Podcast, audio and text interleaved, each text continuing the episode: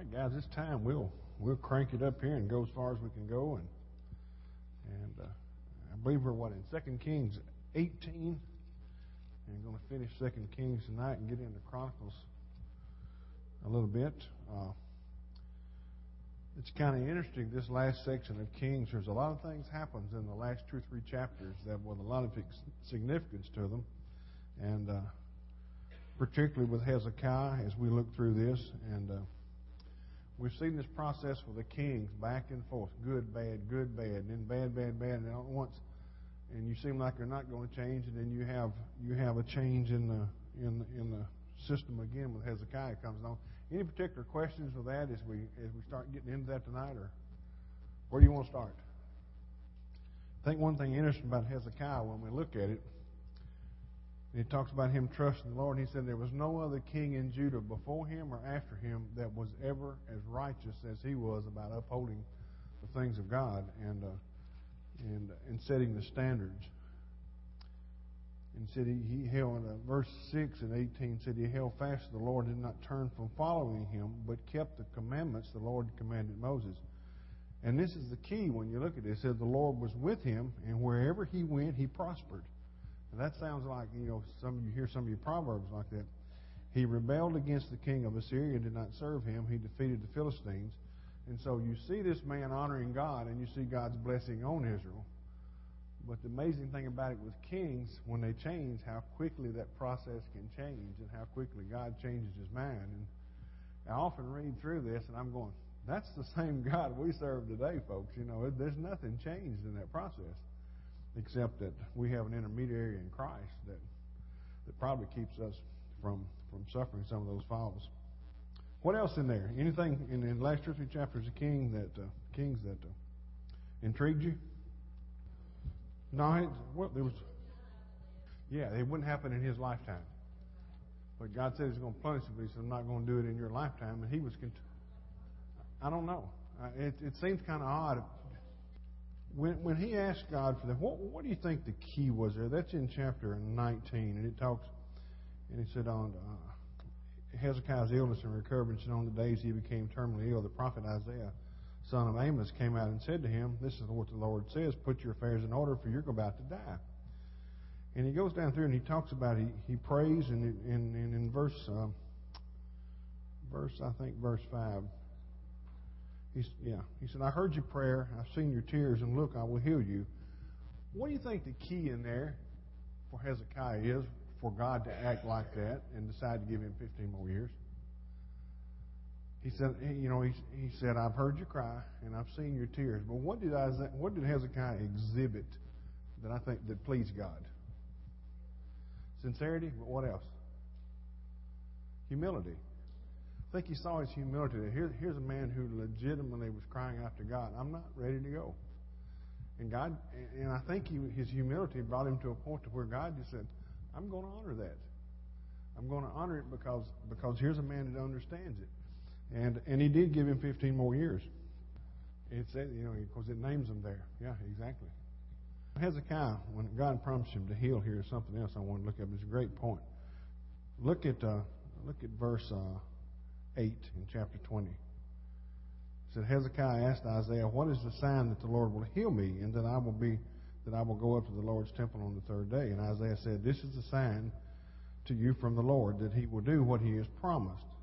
Should the shadow go ahead ten steps or back ten steps? And then Hezekiah answered, It's easy for the shadow to lengthen ten steps. No, let the shadow go back ten steps. So Isaiah the prophet called out the Lord and brought the shadow back the ten steps, and it descended. Was that doubt? I mean, God promised him. And he says, But what's the sign? I'm just interested in your thought process on it. Now, I know it's traditional in the Old Testament to give signs and ask for signs. But if God promises it, and he says, Oh, okay, but show me a sign. And so, so Isaiah has, actually has to go to God and get a sign for him. So I thought that was kind of interesting. To uh, he wanted to know right then, but wanting to know. Period. If if God said you're going to live 15 years, why wasn't that good enough for him? You know, that's that's that's where I'm coming from with it. And of course, we're all like that if we can get an answer. But exactly, it, you're exactly right. It's, it's just that, that matter of not knowing. And I got to thinking about that 15 years today, and I'm thinking, it would be all right if he told me he was going to let me live longer, but I don't know if I'd want to know exactly how long. it would be okay about the first 10 or 12, and after that, you're going, okay now, because it's not going to happen a second time, you know. Why do you, why, you, you ask yourself why do you let why did you let a lot of these things happen in here that happens, and and knowing that he's going to bring judgment on Israel for a lot of it, and uh, when you when you when you follow it through here, I don't know, it might do that. You never know. One thing I had marked in this verse we talked about a minute ago in verse 19 and 20, where we talked about not happening in his lifetime. And he said, you know, why not if there will be peace and security during my lifetime? And I had wrote down a positive response to a negative prophecy. It was a negative, but Hezekiah was positive about it as long as it wasn't going to happen while he was alive. So it, it, it, it is, in a sense, the word. I don't know that I have read where there was a rule that you didn't do that and maybe he just maybe he just knew it was bad judgment on his part to show people what you had because it, it made it more enticing to come and conquer them. Probably. I think it was more of a survival tactic than anything than something written or spiritual. It's just, you know, if you got a treasure, you don't show everybody, you know, in that day and time. It gives them less reason to come and try to take you or conquer you. You notice in the Old Testament, when you look, when you study through the Old Testament, it's pretty much black and white. God, God doesn't spend a whole lot of time in the gray areas. I mean, it's good, good, good, good, bad. You get your hand slapped. I mean, He can't deal. That's why we're, you know, we're so blessed to have this intermediary in Christ because when God dealt with things there, it was live or die, do right or do wrong, and and there wasn't a whole lot of way to around it. You could you could serve faithfully for a long time and mess up, and you're going to get punished. And and you see that in Israel. I mean, 30 and 40 years of of, of godliness and then change and then and, and overnight almost. And God would bring judgment on them without without any thought about it whatsoever. And particularly when Manasseh came on the scene, he, he you know he did evil in God's eyes from the start, and even even worse than, than some of the rest of them from what he looks in. Yeah, oh yeah. In verse uh, in, in chapter 21, in verse 12, he said, This is what the Lord of Israel says I am about to bring such disaster on Jerusalem and Judea that everyone who hears it will shudder. Now, that's, that's a serious judgment. That's not just God saying, I'm going to judge you. It's going to be to the point that everybody in this land that hears about it, they're going to, they're going to be afraid. So he had a real he had a real issue with these guys. And then he goes on to talk about wiping. He said, look at verse uh, second half of verse 13, he said, I will wipe Jerusalem as clean as one wipes a bowl, wiping it and turning it upside down. That's pretty descriptive. I mean, he said, I'm, you're going, I'm going to take you away from here. And, and that's what I try to relay back in when I'm looking to the New Testament. We are still, we're still under the authority of that God who is displeased when we don't do what he asks us to do. Now, he doesn't approach us the same way in punishment today he can, but he don't. But it's the same God. Nothing's changed in, in, in his in his dealing with sin. All right. What else? Anything else in these on the kings? You, you, you, when you when you find in that run of kings there, you know it's it, it seems to be. And of course, you know David was a great king and God loved him, but he had his issues, and uh, it sounds like it. Yeah, that that he just he he was right on the money all the time, trying to do what was right before God.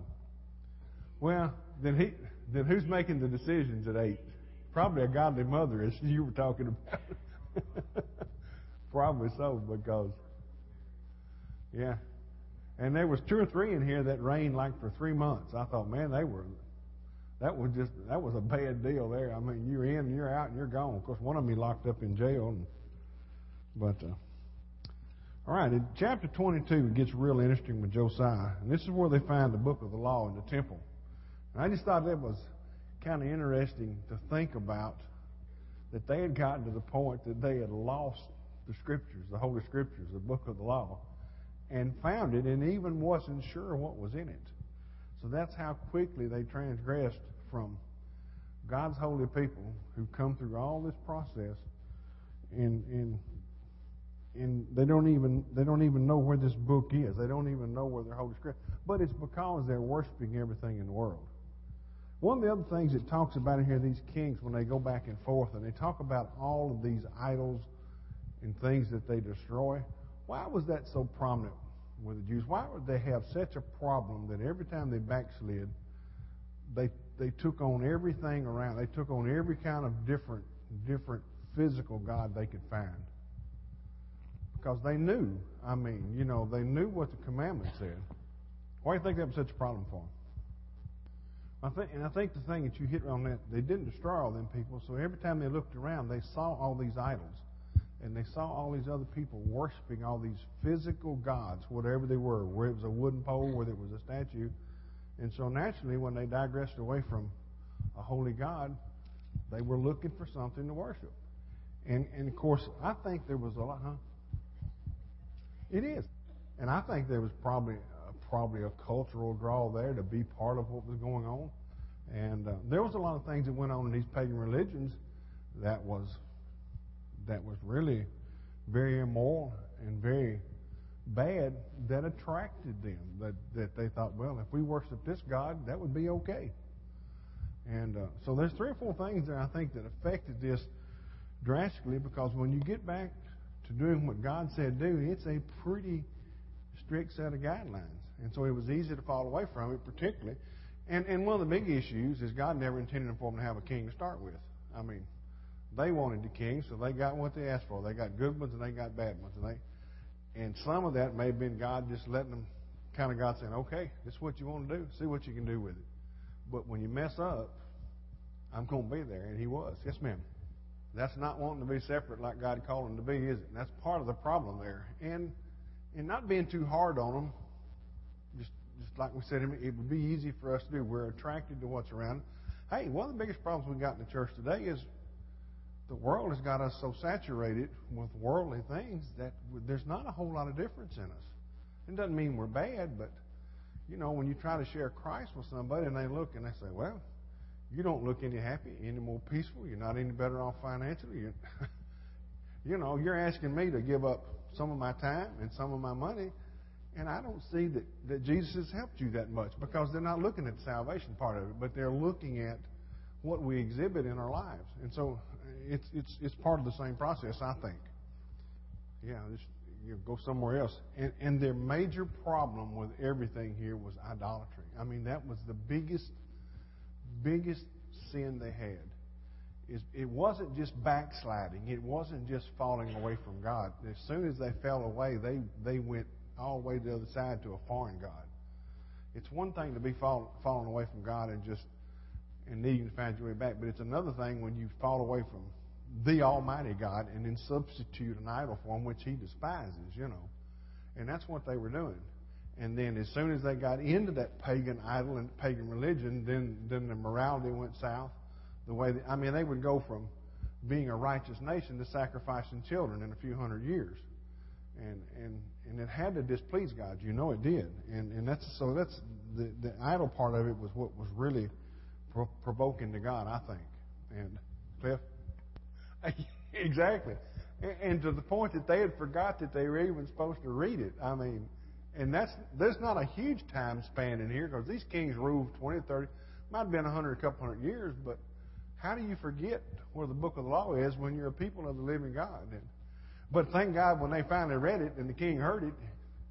Now let me ask you a question. And I was looking at that. And he said, "When he, which one? Where is that passage at where they finally read the book?" I found the book of the law. Let's look. I had something here I wanted to talk about. I'm just said, all right, verse 11. When the king heard the words of the book of the law, he tore his clothes. Was that because he knew what the law said, or was that the Spirit of God? Now, if he didn't know where the law was, he probably didn't know what was in it. Conditionally? I don't either. I think it's a case where the Holy Spirit there so convicted him, though, that he realized when they read it, that's us. And that's where we've gotten, and that's where we came from, and this is what we're supposed to be. And that's a, to me, that's a real turning point because he didn't, it didn't take him long to get it. And it didn't take him long to do it. I have down there in the bottom, when he started working on that, it was, it was action and not talk. He set out to change it. And he didn't call a lot of committee meetings and council meetings to find out. He just said, we're going to fix this. We're going to start worshiping the living God again. So it was a major turning point for him. It doesn't take long to lose a generation. What, did Joshua said? A generation that knew knew God, a generation knew about God, and a generation that don't know of God. Period. It's about that's about how long it takes. And you know, and we've we've seen some of that from the 40s and 50s to the 60s and 70s, and to now. We had a that generation where I grew up and there we grew up in there. A lot of people knew about God, but God wasn't as important. And we got a generation of young people now, some that don't know anything about God. Really, they they know the term, but don't identify. And that that's part of it too. That's part of it too. And part of it part of it maybe is the way the church has handled some of it, but uh, you know, we can't give up. I mean, the gospel is still powerful enough to do what it's designed to do with or without us and with or without any particular design. I still think you can speak the word of God and it has the power to reach and save someone or change a life. And we don't have to have the perfect setting for that to happen every time as far as buildings and programs and that type thing. If we ever get away from from still believing that the power of Scripture and the Holy Spirit is sufficient on its own, and then we're leaning on stuff we create. Now we ought to do all we can, I think, you know, to make our churches effective to reach. But hey, listen, this still works. He pretty much just said we just a bunch of sinners. We just messed up. but that's that's the start of getting over it. You know, you don't make excuses for it. You just say, hey, this. Yeah, he did, and he had that. He had that training to do that. Chapter 23, they really get into some covenant renewal, where the king, you know, he sends messengers and gathers the elders of Judah, and uh, and talks about we're going we're going to we're going to change this. Uh, verse three. Next, the king stood by the pillar and made a covenant in the presence of the Lord to follow the Lord and to keep His commandments, His decrees, His statutes, with all mind and all his heart, and to carry out the words of this covenant that were written in this book. And all the people agreed. So he's brought people back and said, We're going to come back and we're going to covenant with God to do what he's told us to do. And then he starts talking about Josiah's reforms. And, uh, and he starts tearing all this stuff down. And if you read down through this passage, there is so much going on here. He's talking about, uh, he tore down houses where the male shrine prostitutes that were in the Lord's temple. I mean, he get, this is a pretty debauched state that these people are in and what they're involved in. But I kind of put a little note at the bottom of that passage that is action and not talk. He just didn't say we need to do better. He went out and started wrecking this stuff out and tearing this stuff down and throwing this stuff away and, and took all the priests and everything out that he had made. I, I, it don't say, but I think he probably killed some folks, you know. But he cleaned house. And, uh, and, it, and it pleased God to the point that, that you know, that uh, Israel was, was allowed to move ahead. And then they observed the Passover.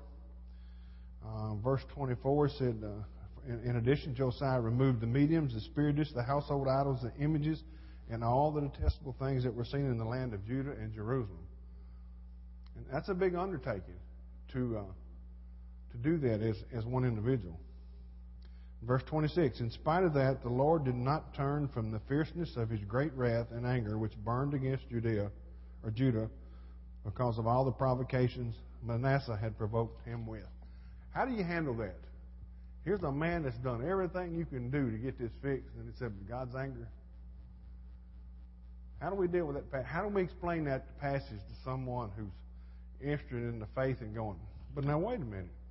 You do everything you can do, and God's still mad at you.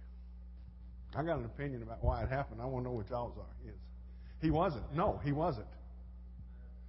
That's what I'm saying. But just you would think though that if they're turning and if they've done all these things, God would have a little bit more compassion, but He doesn't. Yeah, I know. I. Mm-hmm. But Manasseh's gone. Provoked him. I then what can we? in general? You're exactly right, but it's just in general, everyday, right now terms. What could we say about God looking at that passage? To me, that passage says something very simple. God has His limits, and Manasseh reached them. And no matter what happened after that, God had His limits. Enough was enough. I mean, that's my take on it. I mean, and it's just I'm just looking for general opinions, and I can say, well, but why would He do that? because it got to a point to where God couldn't look over it. Even though somebody else was doing the right thing and changing, And you remember, this is Old Testament. This is black and white. Sin, punishment. Sin, punishment. And there's nothing in between. And God just can't forget it. He had his limitations, and He said, that's it. Well, I don't even know that. But he, God's punishing the nation. What He ordered. Well, you look down through. All right, read, read, read verse 25. Before him there was no king like him. He turned to the Lord with all his mind, all his heart, and with all his strength, according to all the law of Moses, and no one rose around him. So, that's Josiah. And it says, but in spite of that, the Lord wouldn't turn. And you may have a point. I don't know. I just think it's a good point of discussion to try and talk about why God wouldn't have a little free. Even if it's just one guy, Look like God would say, at least I got one here trying to do right. I'm going to honor that, you know. But uh, but he don't. He did, yes. It's got to be judged. It's got to be judged. Yeah, there's no way around that. And it's probably the same same principle. Mm-hmm. Yes, ma'am. And he can't he can't overlook it. He can postpone it, but he can't overlook it. He has to deal with it before we can ever be with him in eternity. That sin has to be dealt with. And, and that, but believe you just got us right on track there verse 2 in chapter 24, and then we need to move into Acts. The Lord sent Chaldean. He sent all these different raiders against Jehoiakim. He sent them against Judah to destroy it according to the word the Lord had spoken through his servants and the prophets. This happened to Judah, Judah only at the Lord's command to remove them from his sight. It was because the sins of Manasseh, according to all he had done. You get back to that passage again. And because of all the innocent blood he had shed, he had filled Jerusalem with innocent blood, and the Lord would not forgive. And so that's that's what you get into with that passage. The God, he's going to, he plunges them for it. In the next two or three kings you have right in the end, you have Nebuchadnezzar. You have pretty much the same thing. Anything else in, in right here in the end of Kings that just intrigues you? He actually pardoned Je- Jehoiakim right at the end, and uh, he was actually in prison and brought out of prison and allowed, and allowed to uh, to live a pretty decent life there at the end with the king he was serving under, which is a little bit different. Uh, difference. I had one more thing here I wanted to talk about, and I can't find it. Ninth day of the month, yeah. Jerusalem destroyed. Yeah, and finally you have, you have Jerusalem destroyed here, which he had said it was going to happen. And so Nebuchadnezzar comes against it, and then you start having the exile here. All right, real quickly, we had some. Now, I know it's hard to get excited about those first few chapters of Chronicles. Any question in any of those? I'm not sure, but I think you're right there. I mean, he wasn't a Jew. There was another guy in the Old Testament named Shamgar, who was not a Jew, who killed six or seven hundred Philistines. There's, there's people that pop up in the Old Testament there that God identifies that are not Jewish. I'm not sure. We can check on that, but I don't know for sure, Teresa. I, I really don't. Anybody know what the Chronicles are for? Why, when you have all this Scripture and you come back and you redo it, what was the purpose of Chronicles? That's the key, one of the keys to that book, to know now, what happened to Israel in Kings 25 when we left? Last verse here in Kings, what happened? They were destroyed, they were taken into exile, they were taken into captivity, taken into slavery. And then what's the Chronicles do? When they come back, they need to be reminded. They need to be reschooled on these things again. And all Chronicles does is goes back and it establishes all the bloodlines. It establishes the Davidic throne. It, it establishes where they came from. It, it establishes the history of Israel and how they got where they were, so that people can track it all the way. Because we know from Scripture that this goes all the way to Christ. I mean, we know, and that was the importance of Chronicles. Most of it was just to make sure and remind and reschool the Jewish people or the Israelites. And many of them were probably born in captivity and didn't know. So the Chronicles were written just to make sure that they didn't lose that history for the most part. And the first five verses is all genealogy, the first five chapters. Okay, we're in, what are we at? Acts. Jump over in Acts right quick. 21 through 26. A lot of stuff in here, but I will just kind of take it as whatever you want to talk about. In verse 20, Paul leaves Ephesus, his farewell speech. He knows he's not coming back. They know he's not coming back because He's on his last leg. He's heading to Rome. He knows where he's going, and uh, and then in 21 he starts he, he starts these journeys. He's starting this final journey, and he gets caught up pretty quick. Interesting in, cha- in chapter 21, you have a down in verse 7 and 8 it talks about Philip. That's the same Philip in Acts that was one of the first, we call it first deacons, whether or not that was actually when they made deacons. It's also Philip with the Ethiopian eunuch in chapter 8 of Acts, the evangelist. And so he's still here. And now he's, he's got four daughters that prophesied. And so, guess, women can teach and speak Scripture. so, I mean, you know, and I read some commentary on that today about how that some said that they may have prophesied only once. They may have been continually prophets. There was always forthtelling and foretelling types of prophecy. Don't know which one. And uh, and so these were and and it stipulates virgin. He said they could have been young ladies that were set apart for faith and ministry and were not married, was never going to marry. So there's two or three different things going to happen in that passage. It's interesting the way they, they denote that. It's, it's an interesting study if you want to dig into that and, and talk about it. I read one commentary. This guy's pretty dogmatic. He said, now, since women can't teach and preach in the church, then God meant they were just out sharing the good news with people around them. So, so you know, when you get four or five commentaries on the table, you can just get about any opinion you want if you look long enough. And the secret is taking the majority of the good ones and saying, this is what we ought to believe. They could all be wrong. Men wrote them, didn't they, brother? but uh, these these these women were identified as people who prophesied, which meant they spoke the scripture, they spoke the good news of God. They were they were well known there, and Philip was a, was known as an evangelist. So these were people of faith. This was a family of faith, and and Paul he he put his sanction on them. What else going through this? You have this interaction with Paul with the Roman officials here all the way through, and. Uh, and, and he, he's, of course, Paul stays in trouble anyway. And uh, one key, one key part of this, when you get over to uh, chapter uh, 22, down about verse 22 or 23, where they're, they're, about to punish Paul. And, uh, and Paul said, Is it right for you to punish me, a Roman citizen, before I have been condemned? And, and and, and to punish a Roman citizen without due, due court of justice was, was a penalty of death. So it really scared the whole bunch when they, and he says the official stopped and said, Tell me, are you a Roman citizen? And Paul said, Yes, I was born a Roman citizen. And so that, and then he, he could have sent him somewhere else, but Paul appealed to Rome. And he knew what he was going to do there. So, and then he gets, uh, he ends up in prison a couple years because, what is it? Felix postpones his verdict because he don't know what to do with him. And so that's over a couple years. But Felix liked talking to him. And then you have uh, then you have King Agrippa and Bernice. They come and they want to hear him.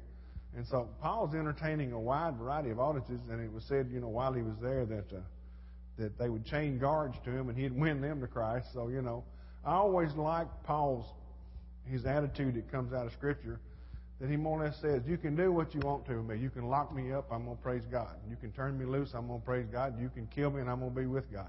Just do what you want to.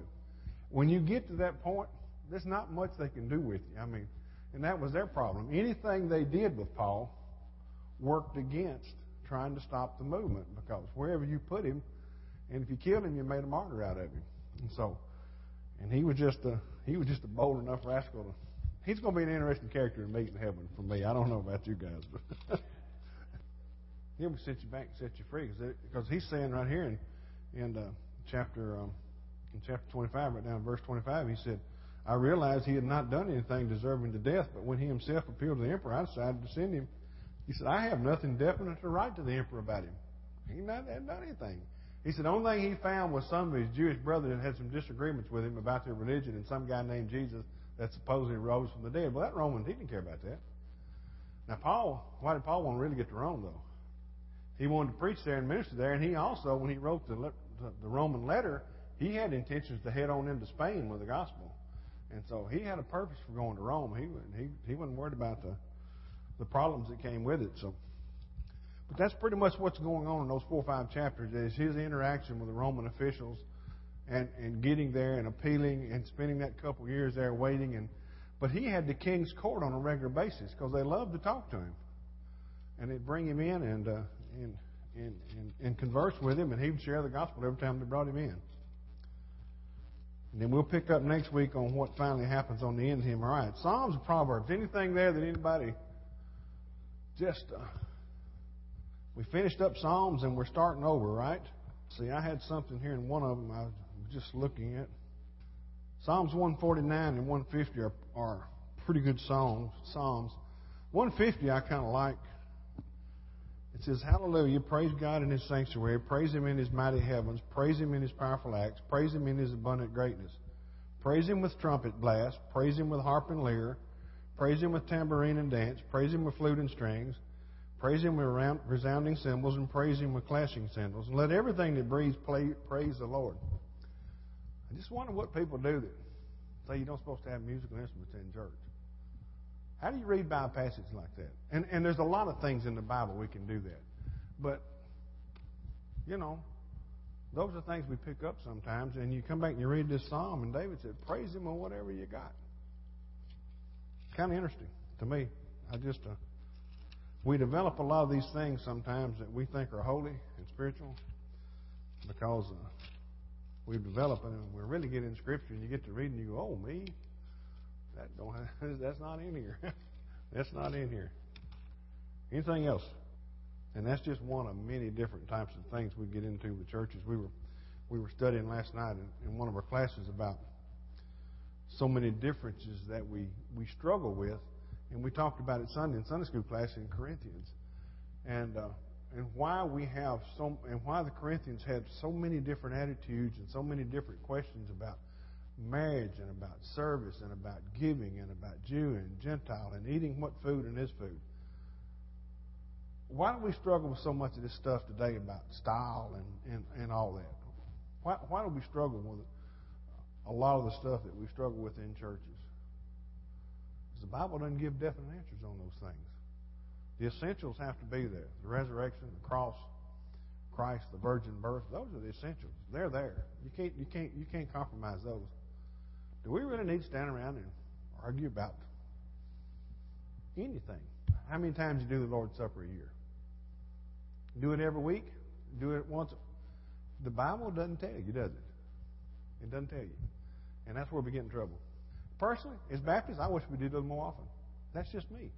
But you know, that's not something that you start a war with your brother over. and that's that's that's what's keeping a lot of people away from Christianity is is we're we're worrying too much about what the change looks like instead of why we need to change some things and why we need to look at things different. But uh, kind of just when you read through the Psalms, particularly, you realize just how open David was with his praise and love of God, and and uh, he wasn't bashful about it.